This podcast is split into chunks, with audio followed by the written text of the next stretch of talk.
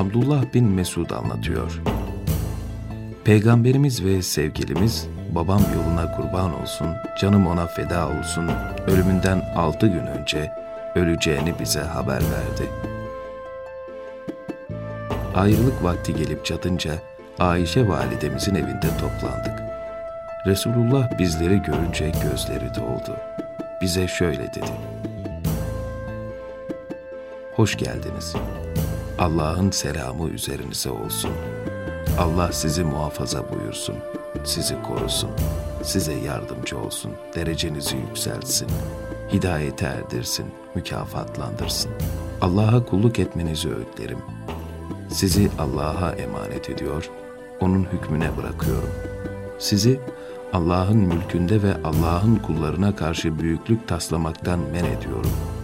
Çünkü Allah Teala bana ve size şunu emrediyor. Ahiret yurduna gelince, biz onu yeryüzünde insanları hiçe saymak, fesat çıkarmak istemeyenlere nasip ederiz. En güzel akıbet, Allah'a hakkıyla kulluk edenlerindir. Kıyamet günü Allah'a karşı yalan söyleyenlerin yüzlerini kapkara görürsün. Kibirlenenler için cehennemde yurt mu yoktur? Elbette vardır.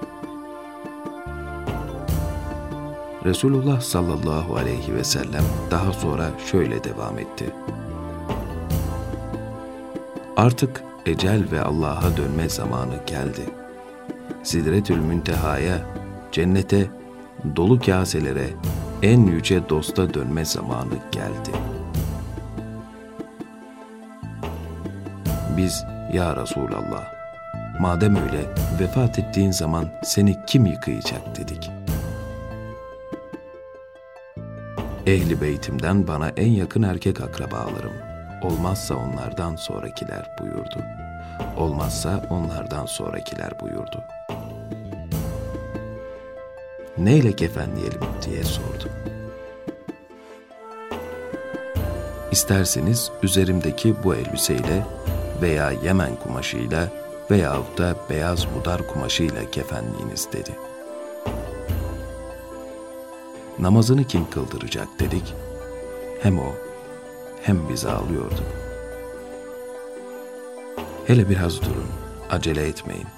Allah size mağfiret etsin ve peygamberinize olan bağlılığınızı hayırla mükafatlandırsın. Beni yıkayıp da şu içinde bulunduğum odada kabrimin kenarına koyduğunuzda bir müddet yanımdan çıkın. Benim namazımı ilk kılacak olan dostum ve arkadaşım Cibril aleyhisselamdır. Sonra Mikail, sonra İsrafil ve bütün ordusuyla beraber ölüm meleğidir. Daha sonra bütün melekler namazımı kılacaklar. Sonra siz grup grup gelip bana duada ve selamda bulunursunuz. Bağırıp çağırmayla, ağıtlarla beni incitmeyin. Benim namazıma önce ehli beytimin erkekleri başlasın. Daha sonra sizler kılın. Selamımı kabul edin.